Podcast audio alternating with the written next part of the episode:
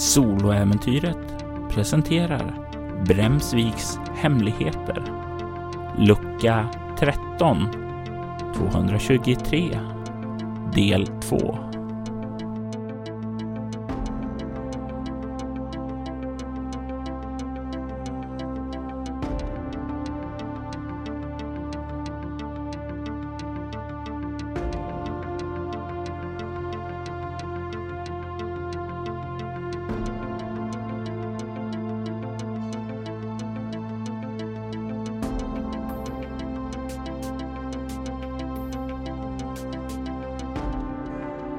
The important thing is this to be able, at any moment, to sacrifice what we are for what we could become.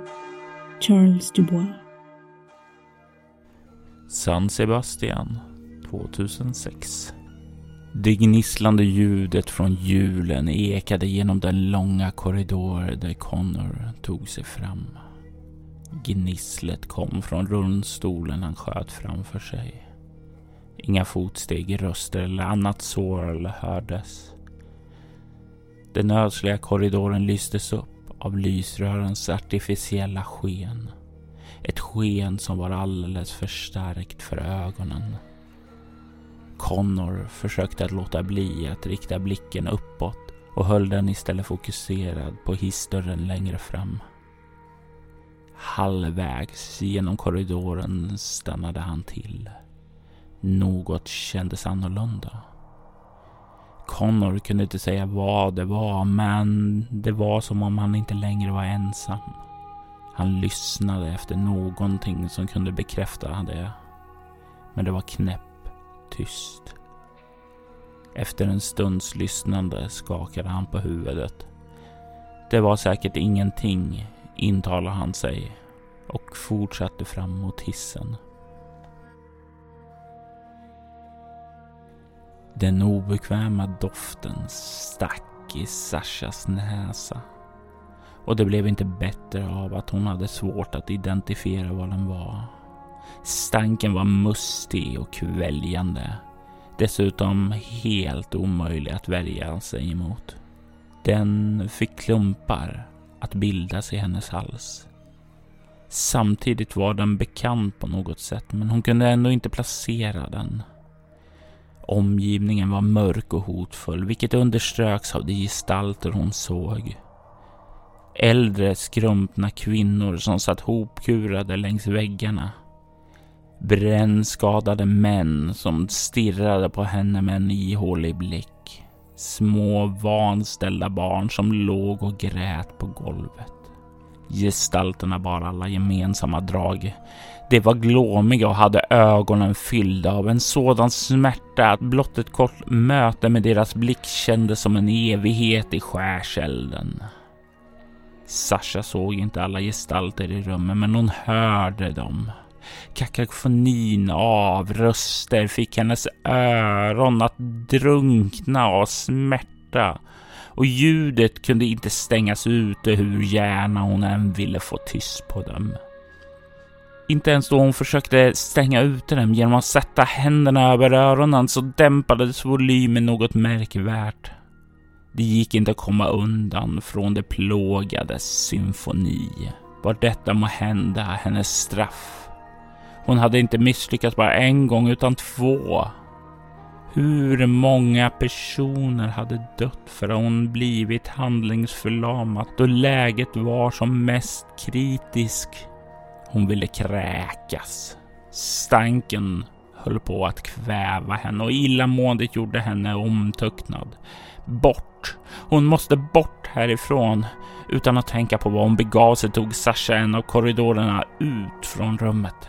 Allt för att komma bort från oväsendet och stanken.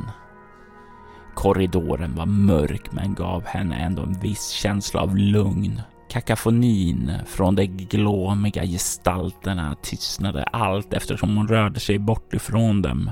Snart slapp hon även stanken och Sasha drog lättat ett djupt andetag. Hon lutade sig mot väggen och sjönk sakta ned. För en liten stund fick hon tid att återhämta sig. Men det blev ingen lång vila. Längre bort i korridoren hördes ett svagt gnisslande ljud. Sasha vände blicken ditåt men kunde inte se några som helst rörelser. I och för sig syntes inte särskilt mycket eftersom den enda ljuskällan som funnits i rummet var den hon nyss hade flytt ifrån. Hallå? Är, är det någon där? Hennes röst lät svag och osäker, men ljudet var redan borta. Hade det verkligen varit ett ljud? På sistone hade hon ibland, bara i någon sekund, hört ljud som sedan lika plötsligt upphört. Aldrig att hon lyckades finna var det kom ifrån. Sasha kunde inte låta bli att undra om det inte rörde sig om inbildning. Hon tog ett djupt andetag och ställde sig upp. Det fanns bara ett sätt att ta reda på det. Kom in. Dr. Washingtons röst ska vara brysk och inte alls särskilt passande för en läkare. Dörren öppnades och han såg den plågoande som nyligen kontaktat honom, Connor och Doyle. När Connor steg in i rummet reste Dr. Washington sig pliktskyldigt upp från sin plats bakom skrivbordet. Det är en uh, ära att träffa er, Dr. Washington. Connor tryckte doktorns hand som med visst obehag återgäldade gesten. Jag behandlar egentligen inte patienter längre, men ert samtal och er generösa donation förtjänar ett undantag. Jag ber om ursäkt att jag tar och sliter er från era studier. Jag vet att det är viktigt, men jag behöver verkligen er hjälp. Får man fråga varför ni inte använder er av era egna psykologer? Faith är trots allt kända för just sina psykologer. Jag önskar jag kunde, men jag vågar inte flytta patienten. Och av det val jag hade att kalla in, ja, då var ni ett överlägset alternativ. Dr. Washington log, nickade uppskattande och manade Connor att fortsätta. Det hela ägde rum ute på Darwin Island. Mitt jobb förde mig dit i jakten på en kallblodig mördare. Jag var inte ensam utan var där tillsammans med en grupp. Vad vi fick se, jag, jag har sett mycket grova saker i mitt jobb men eh, det här tog priset. Darwin Island, ni var förstås tvungna att be er dit. Det var vad som orsakade apatin antar jag. Connor nickade som svar på frågan. Jag har försökt bryta den men utan resultat. Det är därför jag behöver er hjälp. Oroa er inte. Jag ska göra mitt yttersta för att hjälpa er. Dr. Washington reste sig upp ur stolen, klev fram till rullstolen där han sjönk ned på knä framför Sasha. Sasha, kan du höra mig? Men Dr. Washington fick inget svar. I rullstolen satt Sasha och stirrade håglöst rätt ut i intet. Helt avskuren från omvärlden. Doktorn skakade på huvudet och vände sig mot Connor. Jag lovar. Hon är säker i mina händer. Orden skänkte Connor tröst, men han anade fög att det var långt ifrån sanna. Sasha befann sig i sitt eget personliga helvete. Där fanns det ingenting som den moderna vetenskapen kunde bidra med för att hjälpa henne. Räddningen fanns istället hos hennes själv. Endast Sasha kunde finna nyckeln till sin egen frihet.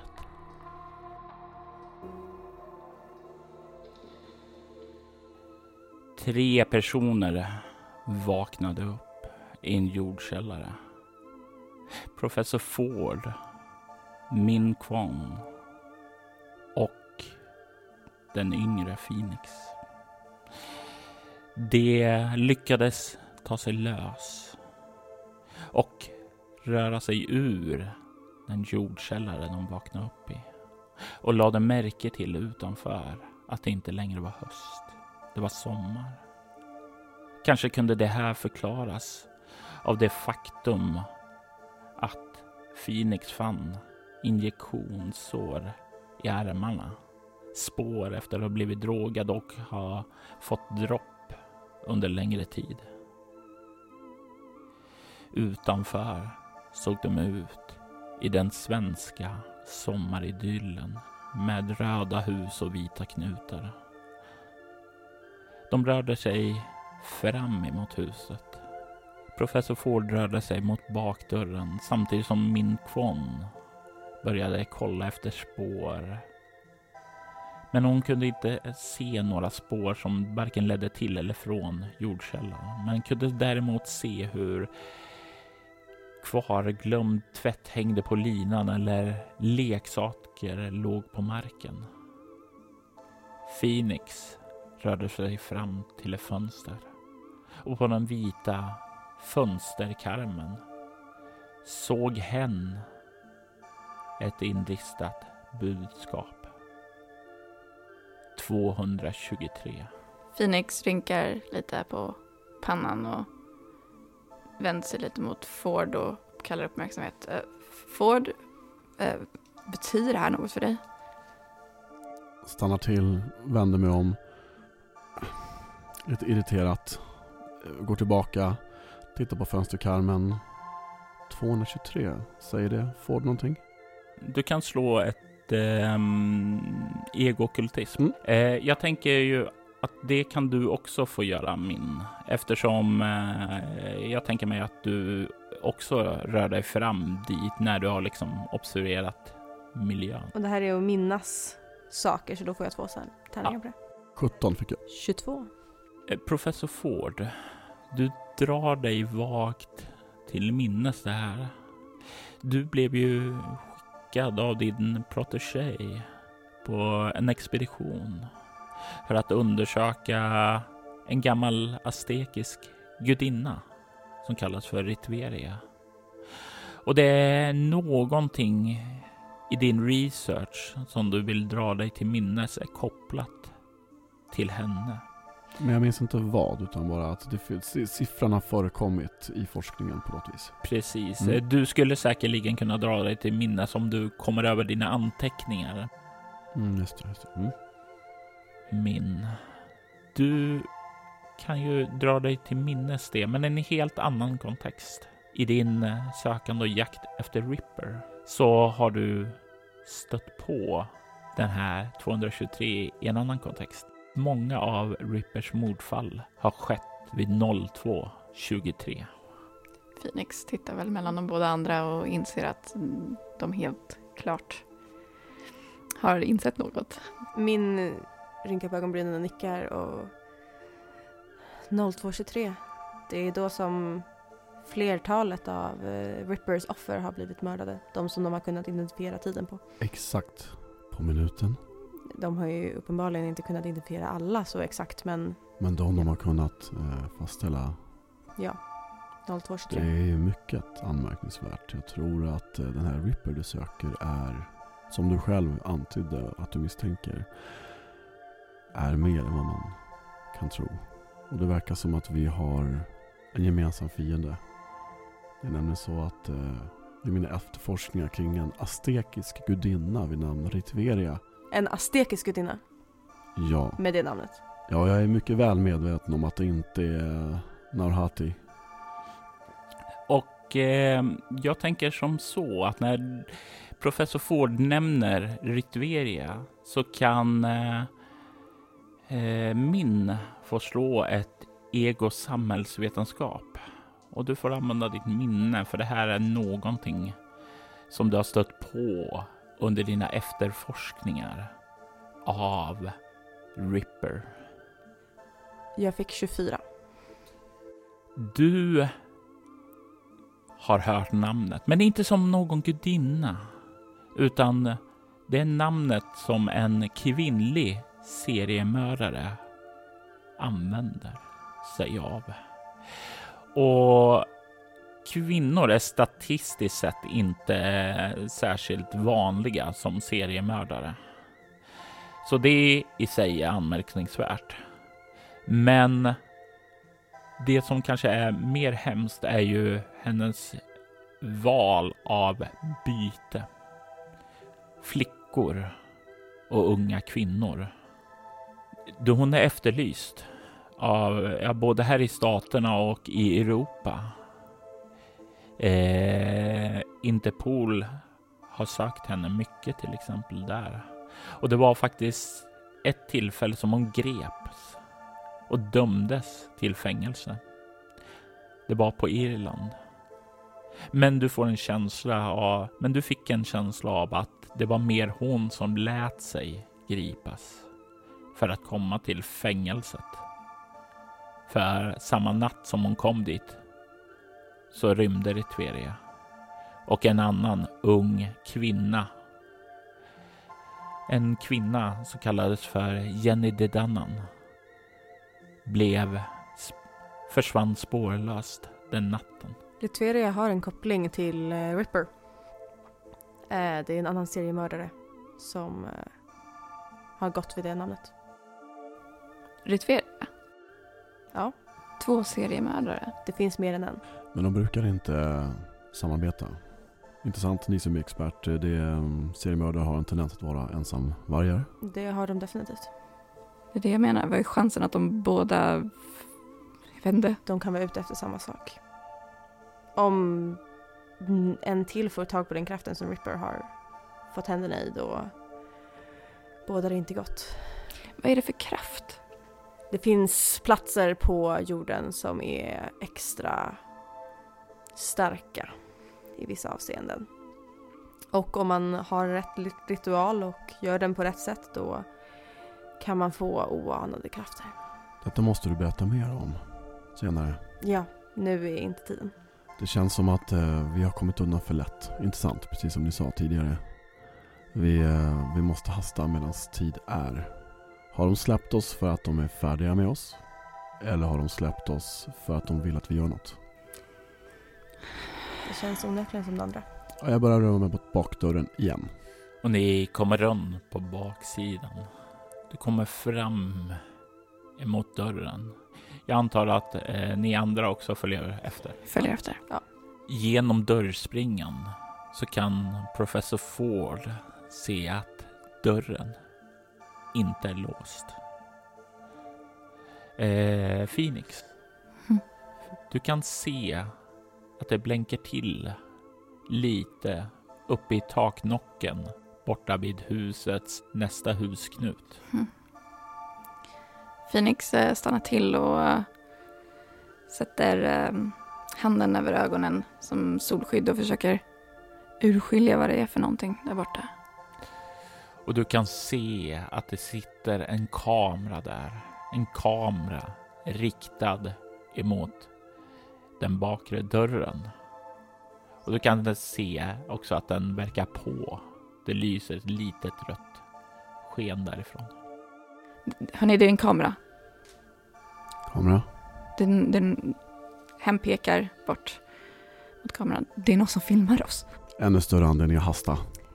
De har nog redan sett att vi är här. Du skjuter upp dörren eh, så tyst och försiktigt du kan. Och du kikar in i ett eh, gammalt kök. Tänk dig ett sånt här kök som i början av 1900-talet, men som sedan har uppgraderats allt eftersom tiden har gått. Det är slitet, nedgånget. Du kan se en, eh, ett öppet dörrvalv som leder vidare ut i en korridor åt ena hållet och en dörr åt sidan ut i ett vardagsrum. På köksbordet så kan du se hur det står kvar så här kaffekoppar, eh, nå assiett med en halväten macka som sedan länge blivit grönaktig, fått liv och börjat nästan kravla av assietten. Det är en kvalmig luft här inne som slår emot dig. Ja, jag tänker att jag nog kör mer på hastighet än noggrannhet. För jag har inget jättestort hopp om att finna artefakten här. Utan jag eh, tänker mer söka av. Och de, sådana här byggnader brukar ju vara byggda så att man, om man går åt ett håll så kommer man runt åt andra hållet sen förr eller senare. Så jag går åt det hållet där det är en öppen dörr. Och bara titta jättekort, öppna liksom så här skåpluckor och sånt och bara spendera kanske du vet, 20 sekunder i varje rum och bara tittar. Mm. Ni andra? Min känner ju direkt att det känns som att någon har lämnat här i all hast. Och det bekräftar ju lite med dina observationer där ute ja, Phoenix känner sig nervös nu när han inser att de är filmade också. Eh, börjar bli mer och mer skeptisk mot idén att vi ska söka igenom och leta efter någon artefakt och lönnmördare och gudar. Och, och ha lite den här varför, varför ger vi oss inte bara härifrån och står liksom och skakar lite, liksom, trampar med fötterna och kollar omkring eh, för möjlig utväg. Liksom. Jag vill att alla av er slår ett kropp stridsvana. Sen vill jag veta vad ni får. Sex. Fyra. Tio. Var är min någonstans? Jag tror min fortfarande står inne i den här, var det köket vi kom in i? Ja. Ja. Och Jag är osäker på om Phoenix har helt rört sig in. Om... så du står lite utanför? Ah, då? Mm, Okej. Eh, då vill jag att alla utom Phoenix blurrar en liten stund. Phoenix, du som står där utanför. Liksom lite nervös, känner den här iakttagen av kameran. Eh, det känns inte jättebra. Jag vill att du tar och slår ett eh, kroppskräckslag. Ett chockartat sådant. då slår jag bara på kropp och... Ja. Fem. Du får två skräcknivåer till. Ah, trevligt. Du står där utanför. Innanför så står min, men du står själv utanför. Känner du kameran nästan brinnande iakttar dig. Fan, eh, hen känner att nej, jag jag måste ta mig ut ur sikte från kameran. Det kanske är bäst att gå in mot huset. och du tar de första stegen mot huset. Då du känner en tygtrasa läggs över din näsa och mun och allting bleknar bort. Min, du ser direkt hur professor Ford ganska snabbt och bara öppnar några kikar av spaning, eh, går sedan vidare. Eh, finns inget märkligt i, det är ett vanligt kök bara så här. Så du kommer ut i hallen, du kan se att det verkar finnas en dörr åt vänster in och du ser en sån här WC-skylt där. Eh, du kan också se en eh, öppning in till eh, vad som verkar vara ett sovrum. Du kan se också att det ligger lite post på en sån här liten bänk som står vid, ja precis inomhus och det är en stor spegel där. Ta bara ett kuvert bara och stoppa ner i fickan bara så att jag har ett namn och en adress. Ja, eh, du lägger märke till en annan sak. Spegeln. När du liksom fångar upp Reba och reser upp så kan du se att någon har skrivit med någon tuschpenna om och om och om igen. 223, 223, 223, 223, 223. Ja, jag, jag gissar att jag inte har jättemånga rum kvar att söka igenom så jag fortsätter söka igenom längre inåt. Du kommer in i ett sovrum och kan se där att eh, ja, men det verkar en bäddad säng, ser rätt prydligt ut, finns lite det finns ett enkelt nattduksbord vid sidan. Det ligger några böcker och sådant. Det ser ut som en ganska vanligt sovrum. Eh, min, står du kvar i köket eller rör du dig efter professor Ford? Ja, jag tänker mig att hon eh, efter att ha bara eh, liksom kollat igenom rummet och konstaterat att här har ingen varit på ett bra tag. Eh, börjar röra sig inåt men inte med samma målmedvetenhet som Ford. Och då kommer ju du in och kan se det där på spegeln. 223, 223, 223, 223, 223. Medans professor Ford ganska snabbt kollar igenom sovrummet också. Finner ingenting direkt som sticker ut. Kan se dock en dörr vidare som står öppen ut i vardagsrummet. Som jag gissar då i sista rummet innan jag kommer tillbaka igen till bakdörrshallen. Ja, Ja, nästa rum. 20-30 sekunder per rum liksom. Bara så här rafsa, kolla. Ja, tänk dig eh, ett vanligt vardagsrum. Troligtvis för lite äldre par, för det finns den här gammal persons doften fortfarande kvar. En askkopp står på bordet. Det ligger ett par cigaretter där. Det är inget märke som du känner igen i alla fall, för det står Daemos eh, på själva cigarettpaketet. Då tar jag ett cigarettpaket också med mig. Eh, och du kan se en annan sak i taket. Om och om och om igen. 223, 223, 223, 223, 223. Andreas, jag vill att du blurrar. Min, du ser ju hur han, hur professor Ford ganska fort rör sig in i, eh, iväg bort ifrån sovrummet när du liksom har sett den här spegeln. Eh, han går ju som sagt var mycket snabbare och mer målmedvetet från dig. Följer du då efter in i eh, sovrummet eller stannar du vid spegeln?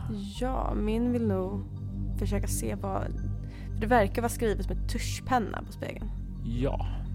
Jag tror det första min gör är att bara försiktigt försöka liksom se, går det att sudda ut? Och du för handen däremot och du ser hur när du drar det att det liksom smetas ut.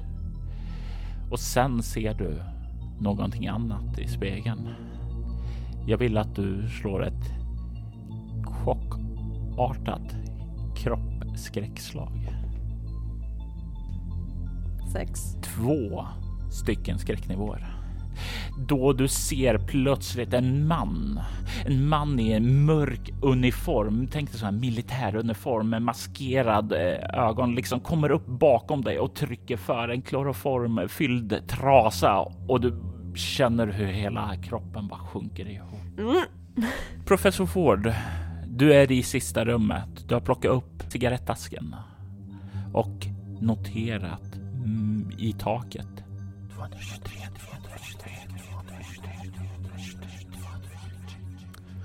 Ja, kastar bara en snabb blick upp där och så um, ja, går, öppnar dörren som jag gissar då leder ut tillbaka till där vi var från början. Ja, du kommer tillbaka i köket då. Mm. Kan se dörren står öppen. Du kan inte se varken Phoenix eller min längre. Min hör, hör du liksom bakom dig gå efter dig, men du har ju rört dig snabbare då. Men eh, du såg aldrig Phoenix kliva in. Jag antar att de har gått efter så det är snabbare, går snabbare att vända tillbaka och möta dem till där jag kommer ifrån än och gå vidare tänker jag. Och du går tillbaka var? Så jag är jävligt sugen på att smasha den där jävla spegeln. Du kliver tillbaka in i sovrummet. Tomt, ödsligt. Kommer ut i hallen. Kan se. Det är lite annorlunda här nu.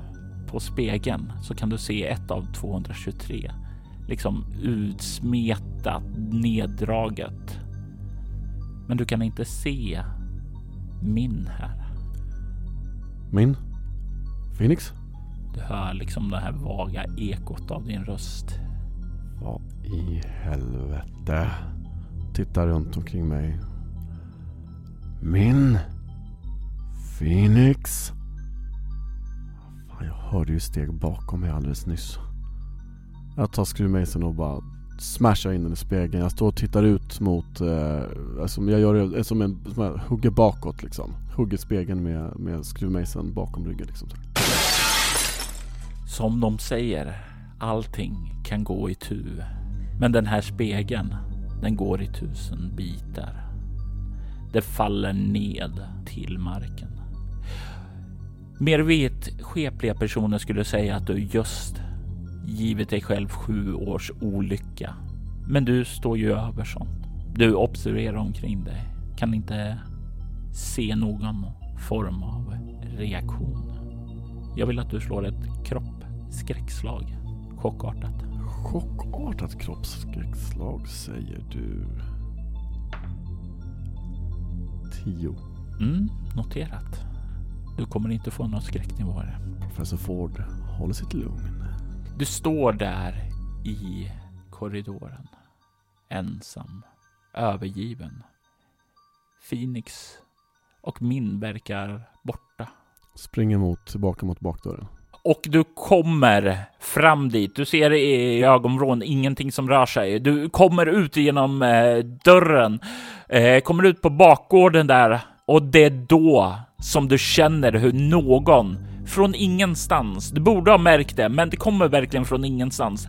Antingen så kommer det därifrån eller så är det någon form av elittränad soldat som du känner hur någon trasa förs upp över din mun, din näsa. Hinner jag inte sticka till med skruvmejseln? Du kan förslå ett kropp stridsvana, ett svårt slag. Eh, och för att dra dig till minnes dina erfarenheter från Falklandskriget.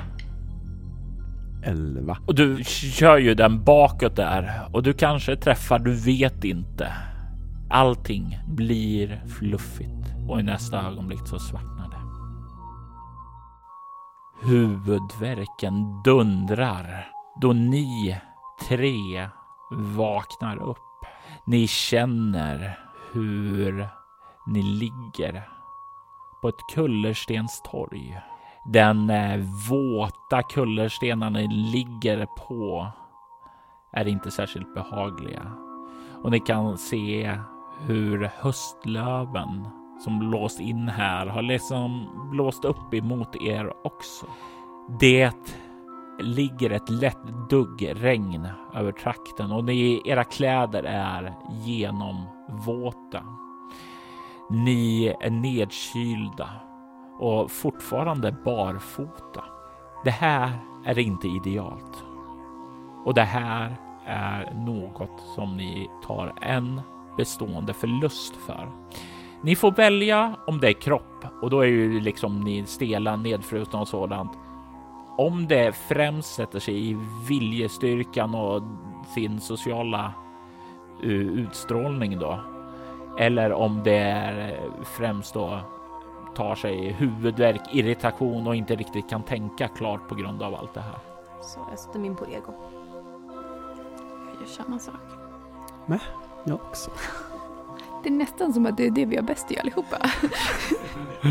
Ni känner ju tung, tung huvudvärk och känner ju definitivt. Ja, det är ingen lång slutsats att ni alla inser att ni vaknar upp efter att ha varit drogade.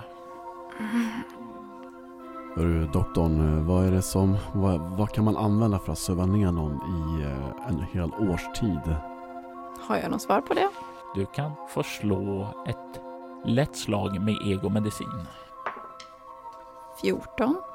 Det går ju alltid att droga någon till medvetslöshet. Sedan så finns det ju att du kan eh, inducera eh, koma också. Men det här är ju väldigt moraliskt tvivelaktigt att göra på vanligt folk som ni. Men det är också dyrbart och inte särskilt hälsosamt, utan eh, det är ju definitivt inget bra tecken. Men det som kanske gör att du får slå ett omskakande egoskräckslag men vänta, det här går inte ihop. Alltså har vi varit borta en hel årstid så borde det kännas i kroppen att vi har legat still och varit nedsövda. Men det känns verkligen inte så. Det känns som att det kanske har gått högst några minuter. Uh, ego, det blir 11. Du får inga skräcknivåer. Jag, jag, jag förstår inte. Det, det, det går inte ihop. Man, jag menar, som skulle sätta sig i en koma, men Vi kan inte förlora så mycket tid. jag, jag tror inte vi har förlorat så mycket tid. Jag menar, vi skulle ha känt av det. Jag menar, även om, Jag menar att vi inte har sovit i flera månader. även om de hade gett oss alltså, näring genom eh, alltså, injektion så skulle jag ha känt i våra muskler om vi hade varit sängliggande så länge. Det, det, det stämmer inte. Okej, från och med nu håller vi ihop. Okej? Ja. Okej. Min, du känner att eh, det kliar lite i nacken. Min för upp handen mot, mot nacken och, och klia på det det är. Och du känner att det finns någonting där hår, ja, hårt och kantigt under huden. Jag tror de har satt in någonting i oss. Någon sätt att spåra oss eller övervaka oss. Känner du min nacke? Du kan känna någonting där. Phoenix är samma sak. Du kan inte känna någonting där. Jag är okej, tror jag. Okej, eh, Vad är planerna? Även om artefakten finns här, vi måste härifrån och komma hit och slåss en annan dag. Varför skulle de inte sätta in någonting i dig Phoenix om de har gjort det i oss? Jag vet inte, är det prioriteringen just nu? Jag tar min hand och sätter på din hals. Tala nu. Jag har ingen... jag har ingen aning. Varför? Jag, jag vet inte. Är du med dem? Det är ni som vet en massa saker. Jag har ingen aning. Säger du. Du kan få slå ett utstrålning kameleont. Med specialisering då. Avslöja lögner. Ja, definitivt. 18. Du får inga som helst lögnaktiga vibbar ifrån Phoenix. Släpper. Okej. Nåväl. Men varför skulle de inte satt... Är det någonting som gör oss mer... Kan vi bara ta oss härifrån? Kan man skära ut dem här? Vi måste skära ut dem här annars kommer de följa efter oss. Har ni någonting att skära med? Jag har en kniv. Har jag en kniv? Och du känner, jo du har fortfarande kvar och det är en morakniv som du bär på med träskaft. this is gonna be comfortable. De brukar vara vassa. Eh, min plockar upp kniven och... Ja, och samtidigt som du tar emot den Phoenix så vill jag nu att du tar och slår ett eh, kroppsskräckslag eh, omskakande med tanke på vad professor Ford nyss gjorde. Okej. Oh, eh, åtta. Då får du bara en skräcknivå, vilket betyder att du har maxat dina allmänna. Japp. Ehm, eh, tar emot kniven ehm, och tänker väl att hen har lite erfarenhet av det här. Vad har du i medicin? Fem. Ja, du ser ju när du kollar lite närmare att det är ganska ytligt opererat och det är ju som sagt var ganska enkelt att bara skära upp och liksom sedan dra, dra ut det. Jag tror inte det här ska bli allt för svårt. Sätt igång. Hur känns det min när kniven rispar över din nacke? Hur, ja, Phoenix ändå ganska vana fingrar liksom bökar lite för att få ut det här RFID-chippet som sitter där. Den först bara känslan av knivsäggen kall mot nacken och sedan den brännande smärtan. Vad ger hon ifrån sig för ljud? Gör hon det? Mm. Eller? Hon gör någon sån här... Mm, liksom försöker hålla det inne för att det är inte läge att visa smärta. Du får ut RFID-chippet. Jag tänker att du kan få slå ett egoteknologi, Phoenix. Det kan ju i och för sig professor Ford också få göra. Ett lätt slag. Ja. Det... Elva fick jag. 11. Jag har också lite teknologi. Kommer professor Ford också vilja ha det ut opererat? Oh ja. I så fall kan du också få slå nu för då eh, kommer ju du se det senare.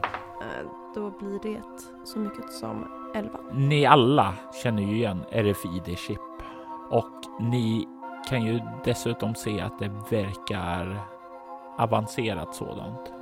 Troligtvis inget som en vanlig person kan skaffa sig utan det här är alltså eh, i framkanten av teknologin. Så det ligger pengar bakom vem den är som har skaffat de här och opererat in dem i er. Är båda chippen ut opererade nu helt enkelt? Ja, Mm. Eh, vad säger ni? Ta oss härifrån. Tack. Jag förstår inte vad det är för motivation bakom de här. Vi kanske kan analysera det senare. Ja, Framförallt motivationen bakom att släppa oss hela tiden. Det kan hjälpa oss förstå varför de gör det här och hur vi ska ta oss härifrån. Ser ut att vara samma by som vi var vid tidigare. Ni känner igen den här byggnaden som är en bygdegård. Ni kan även se nu och i norr, norra delen av torget så finns en annan byggnad som sticker ut, en tvåvåningsbyggnad. Och utanför det så hänger det en skylt. En skylt som föreställer ett rött kors, en sån här sjukstugekors. Eh, Phoenix, om ni har blivit opererade någonstans så känns det ju som troligast att det skulle ha skett inne i sjukstugan. Det lär jag fixat oss där. Hen nickar mot det röda korset. Mm. Det var bilar här sa du? Ja, du kan se lite sydväst att det finns ett par hus och längs med vägen som passerar förbi dem så kan du se att det står bilar parkerade. Någon som är bra på att tjuvkoppla? Ledsen. Har inte haft erfarenhet av det nej. Får vi hoppas att det sitter några nycklar under lite solskyddsbräden. Ni börjar röra er söderut mot bilarna. Vi håller ihop, vi tittar hela tiden utåt, bortåt. Har jag kvar skruvmejseln? Du kan slå ett slumpslag. Eh, slår du ett eller två så har du inte det. Tre. Du har kvar. Ni börjar komma närmare det första huset där. Eh, det är faktiskt en tvåvåningsvilla. Kan se att det står parkerad en gammal Volvo Amazon eh, där utanför. Jag gissar på att ni kanske inte känner igen bilarna om ni inte har typ, eh, ja, säg två eller mer i fordon. Är alla bilarna i byn gamla bilar? Den nyaste modellen av bilar som ni har hittills hunnit se kanske är från början av 90-talet, men eh, den här Volvo Amazonen är äldre, kanske från 60-talet. Har byn varit övergiven i nästan 20 år? I så fall skulle det väl det förklara förhållandet på den där mackan vi såg. Ja. Jag föreslår att vi går direkt till den modernaste bilen. Det är den som har störst chans att ha kanske någon form av soppa, mekanik som vi kan få igång. Okej, ja. Låter bra. Ja, var rör ni er egentligen? Fortsätter ni längs den här vägen? Eh, Mot, mot, du sa att vi såg någon bil som var från tidigt 90-tal. Eh, ja, och det var ju uppe i huset vid norr där ni klev upp och så och kunde ana lite bilar. Så den finns Okej. eh, någonstans i norra delen av staden och ni befinner er lite grann mer i centrum. Så då blir det att vända om och kliva förbi sjukstugan och bort emot den norra delen av staden. En, en, ny, en, ny, en nyare bil är ju onekligen bäst. Vi tar oss dit. Ja, vi går, vi går norrut. Ni vänder er om och börjar gå norrut. Och ni hinner väl gå en 10, 20, 30 meter. Passera förbi den här sjukstugan. Då ni hör ljudet av en bil som startas. En bil som startas i södra delen av staden. Jag måste, In i skuggorna. jag måste fort. Ni rör er in på bakgården mellan träden. Är, ni rör er in på bakgården av ett hus och kan ju se där att det finns en del buskar och sådant att krypa ned i. Jag vill att alla tar och slår ett kropp obemärkt. Sex. Elva. Ni hör ljudet av en bil som åker längs vägen och gör en sväng så den börjar köra norrut. Och de passerar förbi husen där ni trycker i buskarna. Ni kan få en snabb sikt av en eh, ganska mörk Mercedes med tonade rutor som åker förbi och åker norrut ut ur staden. Vi hörde hur den startades och sen åkte den. Det var inte så att den kom från vägen som leder upp från Den startades. Okej, vad gör vi nu? Nu är det en mindre person i den här staden som kommer få fast i oss. Mm. Jag vill fortfarande ta mig härifrån. Vi, måste, vi måste härifrån. Vi får komma tillbaka och slåss en annan dag. Ja, då får vi hitta en bil då. Ni är på väg att resa er upp. Då du Phoenix känner du inte är ensam i busken. När du försöker ta din hand för att liksom trycka dig upp lägger du handen på en annan hand. En kall hand som ligger vid din sida. Jag tror att han står frusen och försöker luta sig bort och samtidigt kollar, sakta vänder sig. Du ser en person i en mörk militärlik uniform. Du ser hans nakna händer ligga på marken. Hans händer har börjat tagit en stel form som om rigor mortis har inträffat. Du stirrar på ett lik. Slå ett ja, utstrålningsskräckslag. Omskakande, för jag tänker kanske inte första gången du har sett ett lik. Och det är inte liket i sig som kanske eh, skrämmer upp dig utan det är mer hela situationen. Jag får ju fyra så Du får en skräcknivå. nu är jag inne på chock här. Du får väl välja vilken du vill. Jaha, får jag välja vilken jag Du vill? får välja vilken du vill. Kanske stressmör. Måste bli lite galen sen också, men vi väntar med det. Ni andra reser er upp och kan se hur Phoenix verkar inte resa sig. Phoenix. Ja, det är, det är en kropp här. En kropp. Ja. Eh, min, min, eh, min Guan eh, böjer sig ner för att se vad som finns bakom busken. Jag tror Phoenix nästan vill börja undersöka kroppen också. Mm.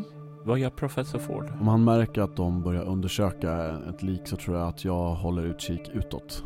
Du kan i bakgrunden då höra det sista av bilen försvinna bort så att den inte längre hörs. Eh, Phoenix, du börjar genomsöka kroppen. Du kan ju... Det första som du liksom ser är ju... Det ligger ju en, eh, ett automatgevär vid hans sida. Du kan även se vad som verkar ha dödat honom. I hans bål så är det täckt av sticksår från en kniv. En ganska bred kniv som liksom har skurit upp honom rejält.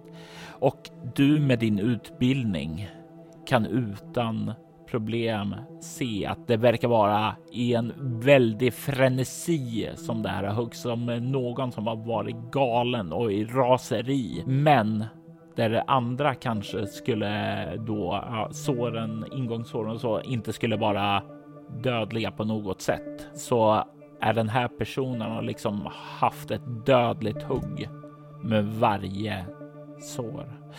Och min, du som ser det här känner ju igen såren.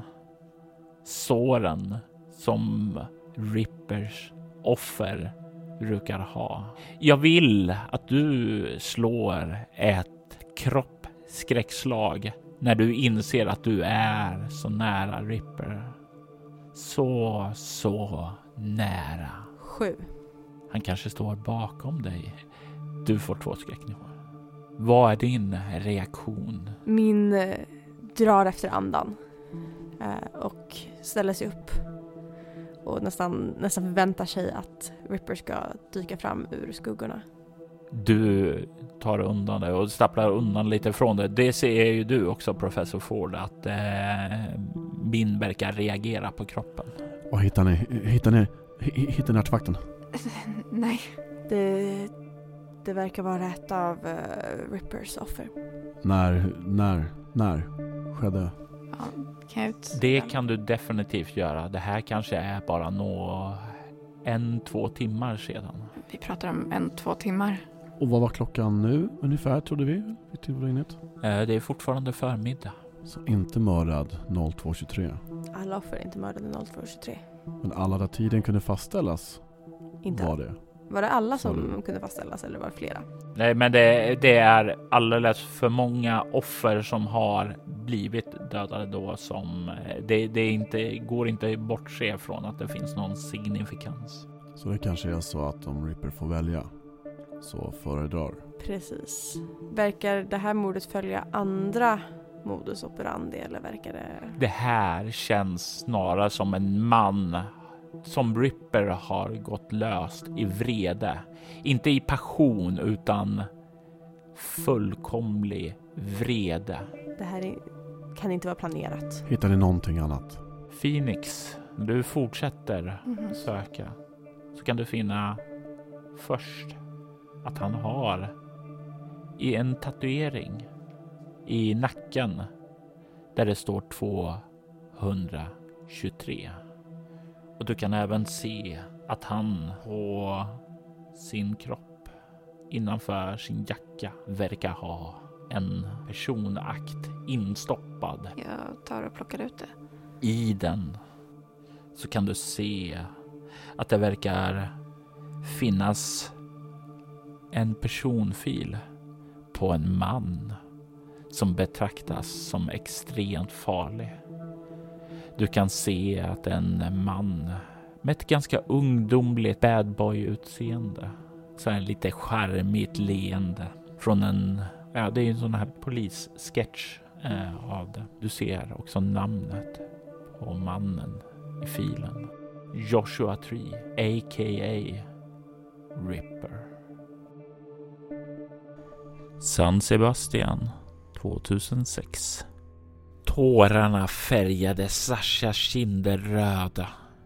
Det var inga vanliga tårar. Blod strömmade ur hennes ögon.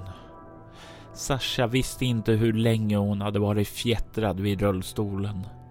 Bara att det var ett helvete som hon inte kunde bryta sig fri ifrån. Knarrandet från dörren som gled upp var nog för att skapa en klump av oro i magen.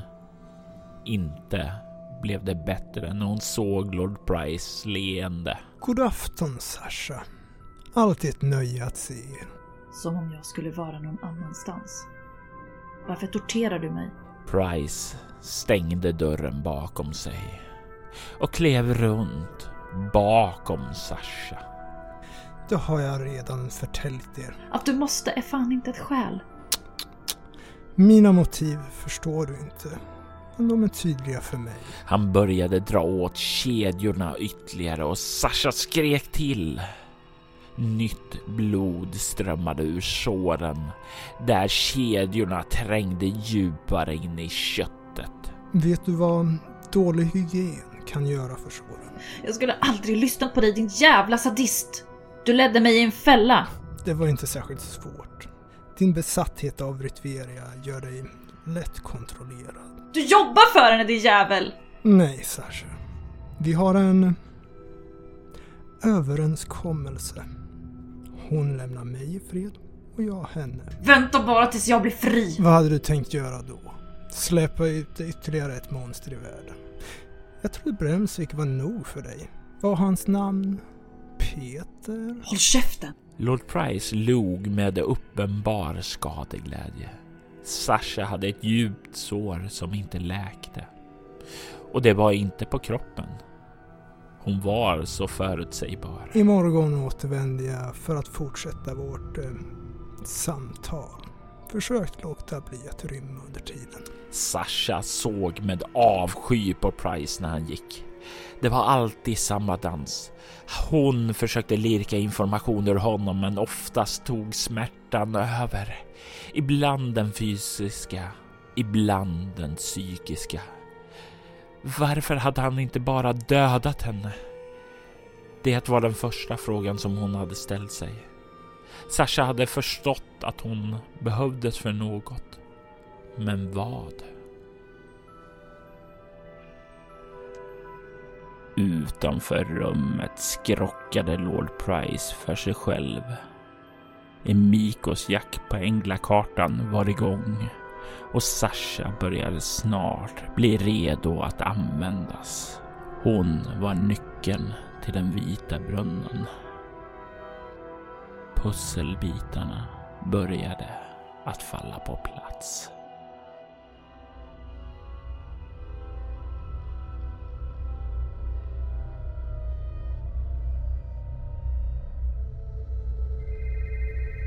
...223 var ett scenario skrivet av Robert Jonsson...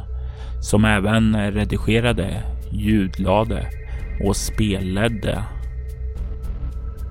Spelare i detta avsnitt var Amanda Stenback som Phoenix, Say Hård som Min Kwan och Andreas Lundström som professor Jeremiah Ford.